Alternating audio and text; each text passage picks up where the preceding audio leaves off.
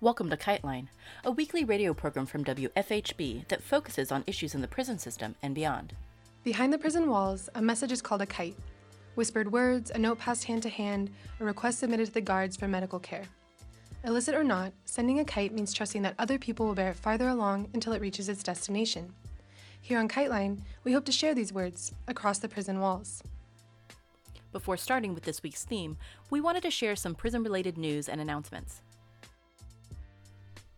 On September 24th, Truthout reported that a new Virginia Department of Corrections policy would prohibit visitors to Virginia prisons from using tampons or menstrual cups because the use of such hygiene products was what the department called, quote, an ideal way to conceal contraband, unquote. The response was a public outcry, and the department announced on September 25th that the ban would be suspended immediately pending further review. The ACLU of Virginia applauded the suspension, but noted that it's possible the policy will be implemented at a later date. The ACLU called the policy, quote, demeaning, inhumane, absurd, cruel, and degrading, unquote, and called for the policy to be dropped permanently. The department had declared that if body scanner machines detected a foreign object that could possibly be a tampon, and the visitor in question had failed to remove it, the visitor would have her visitation terminated for the day and have her visitation privileges reviewed. The Florida Department of Corrections has prohibited inmates from receiving the monthly magazine Prison Legal News since 2009. Attorneys for the magazine have taken their First Amendment lawsuit to the Supreme Court, arguing that corrections officials are unjustly barring prisoners from accessing the publication. Lower courts and the Florida Department of Corrections say the magazine poses a safety risk, but the magazine's attorneys call the concept censorship and a violation of First Amendment rights to free speech and a free press. Florida corrections officials insist the magazine contains ads for prohibited services, including three way calling and pen pal solicitation.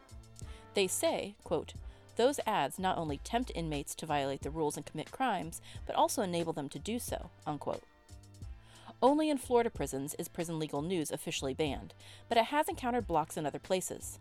Last year, officials in Michigan were ordered to repay Prison Legal News' legal fees after a jail refused to deliver the magazine to inmates. This week's episode focuses on the situation in the Midwest. We hear from Ben and Aaron, who each work on supporting prisoners in Indiana and Ohio. Ben gives us more information about those Ohio prisoners who are still facing repercussions from the 1993 Lucasville uprising. We've spoken of Lucasville in previous episodes of Kiteline, including an early episode focusing on the case of Bomani Shakur and ongoing updates on the situation of Sadiq Hasan. Ben walks us through some of the details of others involved in the uprising and makes the case for amnesty for those prisoners, who are all still facing retaliation from the state for alleged involvement in the uprising 24 years ago. Aaron then gives us an overview of the increasing restrictions on communication that prisoners in Indiana are facing. As evidenced in their talk, fighting against the prison system is a difficult and nearly impossible battle on a legal level, and in order to win it, it must be on a political one. They indicted 40 people after the uprising there are a handful on death row, three for allegedly conspiring to kill the hostage guard, one for other murders that occurred later on in the uprising, and then the, the fifth one, he surrendered the first night of the uprising. He didn't want to have anything to do with it, but they, because he refused to cooperate and advocated that other prisoners not cooperate, they targeted him and said that he was the leader of a death squad that kind of spontaneously formed and killed all the snitches in the first minutes of the uprising, apparently. I don't know how they can make that claim, but they have successfully um, argued that claim in court um, by denying evidence to the defense counsel and kind of railroading him in an all white jury in southern Ohio. Uh, his name is Keith LaMar. He also goes by Bomani Shakur. And his case of the death penalty cases is the most advanced. So one of the three things that I'm really trying to connect people with is uh, his case. He had uh, a final appeal. Um, we packed the courthouse. His case seems really clear. Like the evidence that, that the prosecutors gave to the defense counsel um, was like a list of names uh, that that supposedly witnessed things, and then a list of statements, and they had to play mix and match in order to make them connect. And that's never happened in any like lawyers are like, "What the heck is that?" The judges on the panel were like, "What the heck is that? This is not how you do prosecution properly." And yet, those judges allowed his case to advance, and they allowed him to go, and now he is facing an execution date. That was his last federal appeal.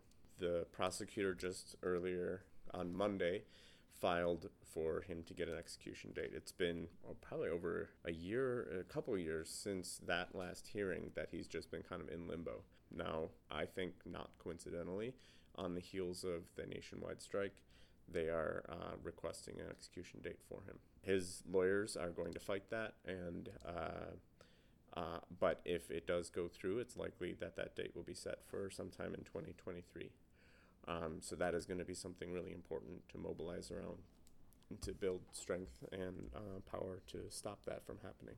He is a good friend of mine and a really powerful speaker and deep thinker and writer. His book, uh, Condemned, which is about his experience, really gets into the heart and the uh, on a deeper level of what the prison system and the criminal legal system can do to people. So I, I highly recommend that. There's also a 30 minute documentary about him. He generally is not an organizer. He is looking at this system as something that is going to kill him and that he can't beat. And so he wants to try to live his life uh, to the best that he can, and those are the choices that he makes in the situation he's in. He's been in solitary confinement since 1993, so have a number of the other prisoners. He is managing to hold on to his life despite those circumstances. Hasan is the Sunni imam who kind of organized the protests that blew up and became the Lucasville uprising. Um, and so he's mainly in the crosshairs of the state. Unlike Bomani, he is interested in fighting every single fight he can. He was an outspoken advocate for the nationwide strike in 2016. Um, since I first met him in 2011, he'd been advocating for nationwide strikes. And so he is continuously in trouble with uh, the prison authorities because they don't like prisoners to, you know, have free speech or ideas and opinions or uh, let, let alone organize nationwide prison work stoppages. and so he, uh, but this year they came harder for him than they have in the past. And so that's the second thing I'm uh, hoping to kind of mobilize people around. Uh, he was taken before a serious misconduct panel and charged with rioting, even though no riot occurred, uh, charged with leading a work stoppage and with improper use of the phone um, and email system. He's already at the Supermax prison under the worst conditions that they can do to a person on death row fighting his case. And so the consequence that they put on him is a one year phone restriction and increased security level that are going to prevent him from getting visits and uh, getting contact on visits.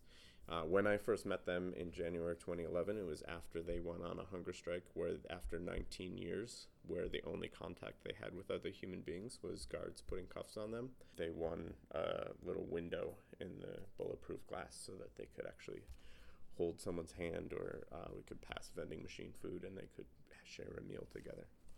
So he, he has lost that possibly indefinitely, um, and he's definitely lost the phone for a limit of a year unless we fight and get it back to him.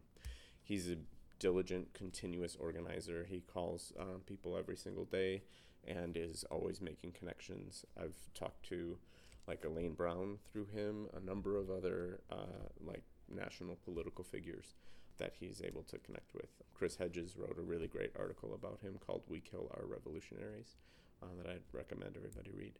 We are at a situation where the serious misconduct panel had a number of procedural flaws, uh, including that the guy who wrote the conduct report is also the same person who makes the decision on the outcome of the conduct report. So it's a closed loop, and it's there's no due process there. Um, they didn't allow any of his witnesses to speak. Uh, they said that they were either unavailable, uh, not relevant, or a security risk.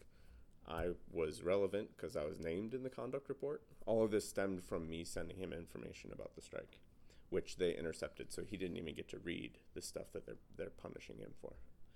Um, so I was I was obviously relevant, and uh, I was available because I was calling the prison and asking how can I get through to call and be, you know, a witness in this. So apparently, me talking to them about the incident that they're railroading my friend for is a security threat, and that's uh, how insecure the uh, prison authorities are his appeal of that is going to come due for a decision. Um, we're hoping to build pressure and possibly an event in um, Columbus at central office uh, and just kind of get media attention. So anything that you can do to generate media attention um, and call ins to the prison can help with that situation. The phone restriction will also be reviewed every three months. So if the his appeal is rejected and the decision stands, which also, you know, we're used to appeals being rubber stamped. But I think that a big part of the motivation was to silence him during the strike. And so now that the strike is over, they might be willing to not deal with the hassle of going through with this, especially if we make it a hassle for them. So it seems winnable to me.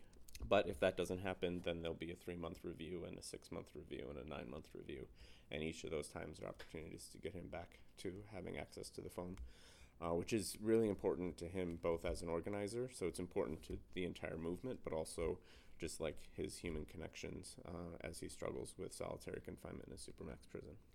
Um, the third situation that I want to talk about is Greg Curry. Uh, Greg is uh, was also indicted and convicted after the uprising on similar charges to Bomani. He didn't go, even go into the cell block while the occupation was going on, but because he refused to snitch, they tried to railroad him and they got other people to lie and say that he's the one who was in that death squad that killed people.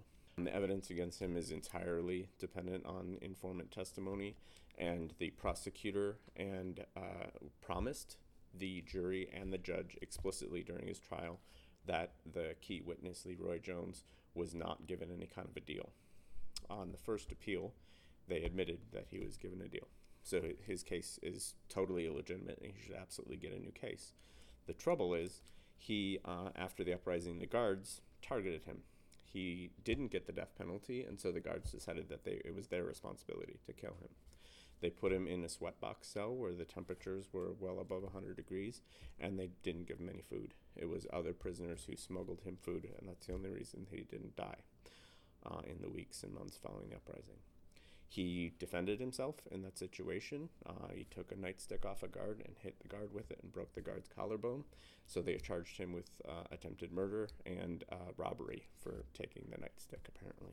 There were other instances where guards were uh, attacking and harassing him and, and targeting him, and he defended himself. So he's caught additional charges.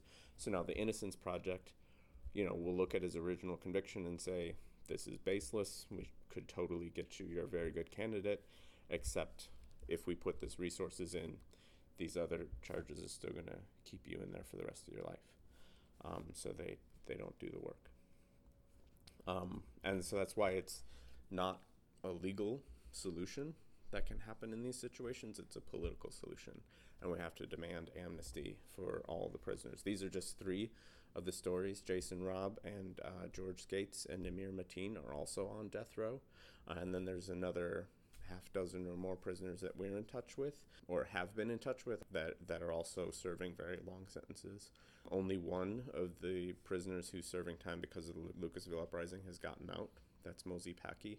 Um, and that's because he maxed out a sentence. So anybody who's you know going before the parole board is just getting flopped um, and they're also getting flopped on their security levels. Greg is at OSP. The Supermax has been in solitary confinement since the uprising. They built the Supermax because of the uprising. While they were building it, they put them in solitary confinement, all these people in solitary confinement in other prisons, and then moved them all to the Supermax. When the Supermax opened, Staughton and Alice Lynd sued it right away with help from prisoners, and they won. And so now it is required that um, you have to consent to being at the supermax. And how they generally get around that is make the SEG units at other prisons really unbearable so that people are like, oh, if I go to the supermax, there's air conditioning and television and uh, it's more professionally run. And so that's how they fill the facility and you know are able to afford keep running it other than the handful of prisoners who don't have that option because they're deemed you know such a threat and that includes these Lucasville people. Greg is not on death row, is not on extended restrictive housing status. He should be in general population. He's over the years worked his way down through the security level stuff, and yet he gets special treatment and he is not allowed to have to opt out of being at the supermax. Is continuously. Like they they've been like, pack your stuff, we're gonna get you out of here, going to Toledo, and then oh no, we changed our mind, you're not. So they're not following the lawsuit. They're not following any of the rules. Um, with the serious misconduct panel against Hasan, they're not following the rules. And so we need to recognize that this is a, a political situation and we need to demand amnesty and we need to expose the degree to which Ohio has it out for these guys. I also think this is strategic. Fighting prison systems is incredibly difficult. There's massive need on the inside and there's very limited capacity on the outside. And after years of struggling with these things, I look at the situation in Ohio and say if we can humanize these people who they consider the worst of the worst and who they are so dedicated to lynching and win in these cases, uh, or even if we don't win, but as we tell their stories and humanize them and build support behind them, that delegitimizes the entire prison system in Ohio broadly. And that's why I think it's important to focus with them. There are people working with prisoners across the board in Ohio as well. But I think all of that work will be advanced the more that we can really win in these cases, because the the Ohio prison system is very much defined in response to what happened in 1993. They refused to be accountable to it. The the guards sued them, the prisoners sued them. They lost those lawsuits. They settled, which didn't help the prisoners at all. The lawyer who fought it just took his cut and then didn't give a shit about actually enforcing what was won in the suit. But ideologically, Lucasville hangs like a shadow over the state of Ohio, and um, that is how they justify the supermax, all the security restrictions they have, and um, everything else that goes on there. And so, countering that narrative, fighting against that, uh, feels like a strategic lever to push on.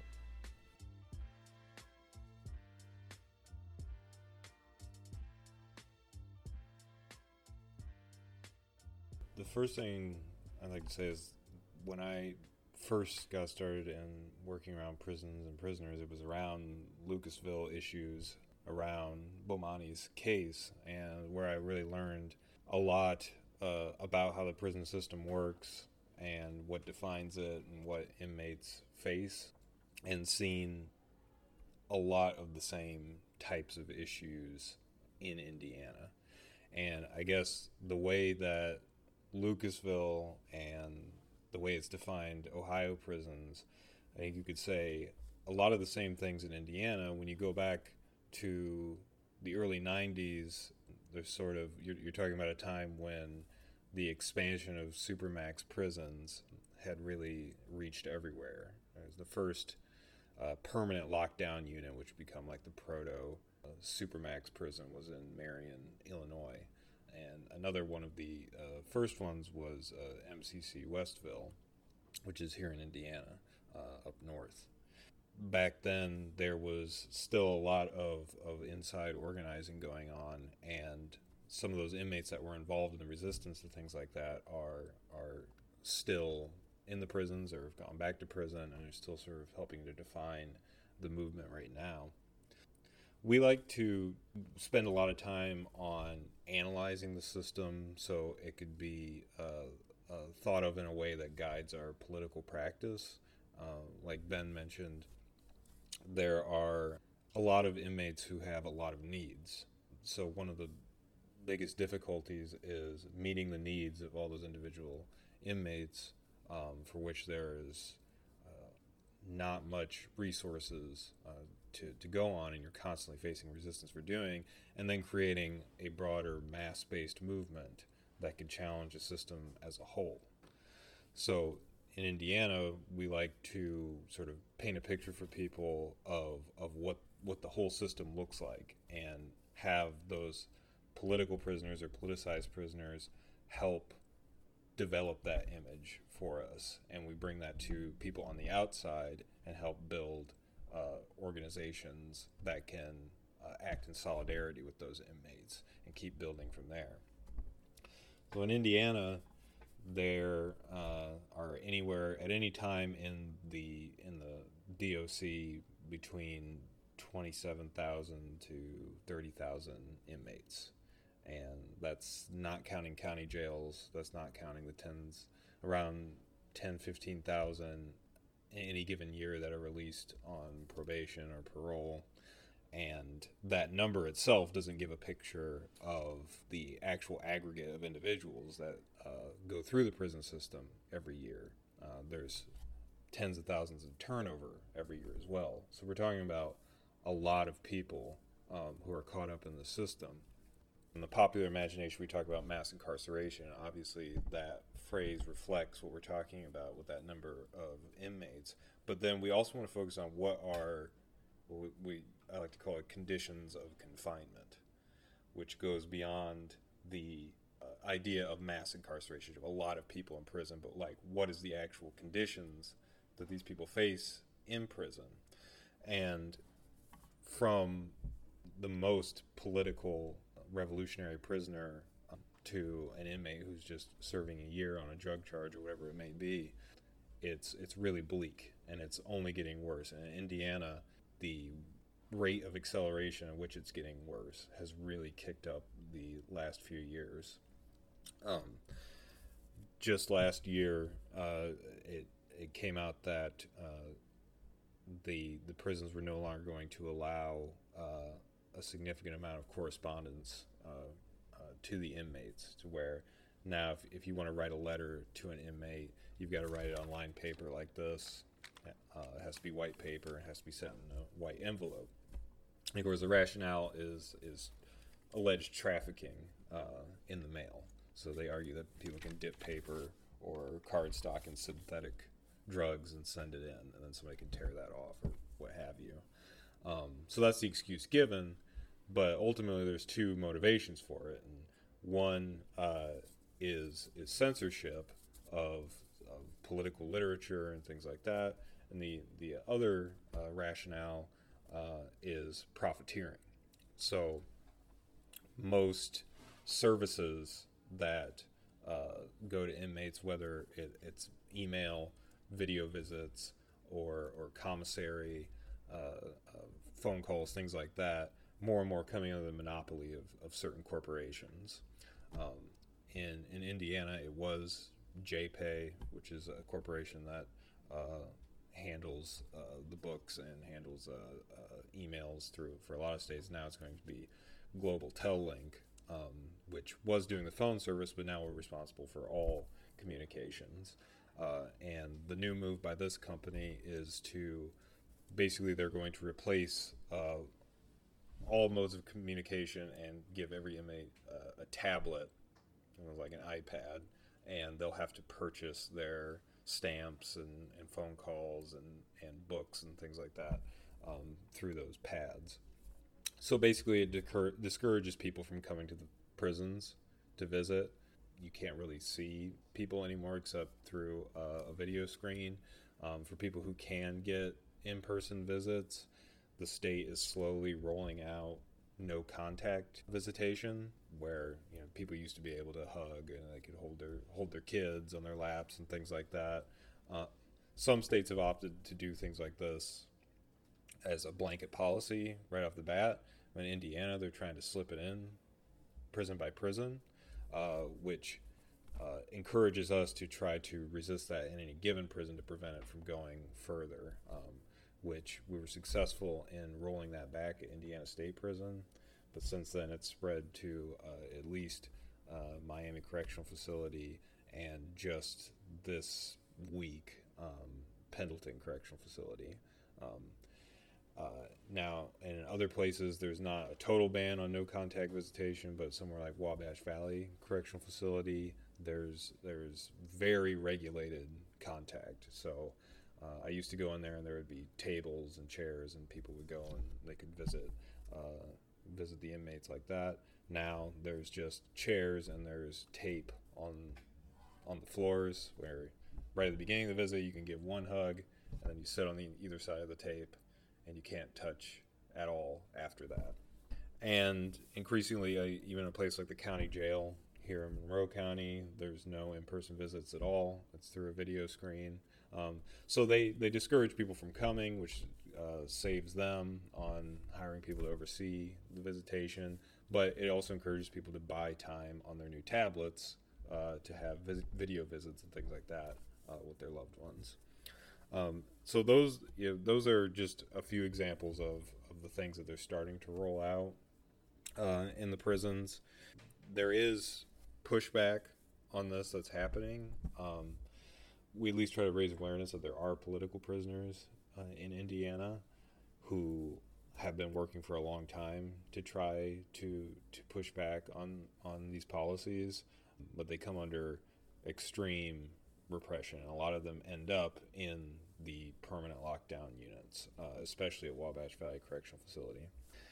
Uh, organization that uh, some inmates put together uh, in Indiana called the New Afrikan Liberation Collective.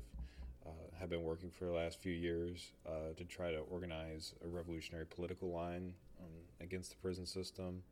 Pretty much everyone involved in that organization is under constant surveillance and repression. Uh, recently, uh, the, its co-founder uh, Kwame Shakur, whose state name is Michael Joyner, was moved to the SHU, which is the lockdown unit at Wabash Valley. Basically, in that place, you're you're not allowed any of the uh, amenities that you might get in general population. Uh, it's kept extremely cold to keep people in their beds, and they're selectively or they're strategically reducing the portion of food that they receive every day. So people are basically losing weight. Um, most recently, there was a, a, brief hunger strike at Wabash Valley that was met with immediate um, reprisal by the administration, where everyone who decided not to take meals, um, which is actually their right to do, uh, was written up on grievance reports. But a lot of calls were made to the facility. There was a lot of pressure put on it, and they they did tear up those disciplinary reports, um, but uh, su- succeeded in pushing back on the hunger strike. Right now, there's a lot of attention on on Indiana State Prison, uh, which is an old Civil War prison uh, in Michigan City, Indiana. It uh, you know, it's it's it's got vermin, cockroaches, things like that. Um, it's got all the same problems that the, all the other prisons have, but uh, the quality of the building is much worse. It's basically just uh, old rotting bunch of buildings surrounded by a 50 foot wall. Um, but a lot of people have been coming out to push back on on what they're doing there, on the conditions there. Um, just a few months ago, an inmate uh, burned to death in one of his cells, um, where the the guards just didn't respond. Um, by the time they came to his cell, he was already dead. Um, and uh, the other two, at which there's a lot of attention being paid, is, is Pendleton Correctional and, and Wabash Valley. Um, so we're trying to uh, just expose more of what's going on um, get as much information out as we can. It's extremely difficult because of the communication restrictions. Uh, if you all know Victoria Law, um, she she came to Bloomington uh, earlier this year. She writes a lot about um, women's prisons and women behind bars. But she described the uh, mail communication in Indiana as the most draconian in the country, uh, which I I don't know for sure, but it certainly is pretty draconian. Ben mentions trying to send in materials about the prison strike. Uh, we hold back on doing things like that. One one of our members, just for receiving information last year about the prison strike, was put in the hole. Um, so they're they're very restrictive on the mail. So right now, there's possibly still a hunger strike happening at Westville Correctional, which is very near Indiana State Prison same problem with the communication. As we know more, we'll put the information out there.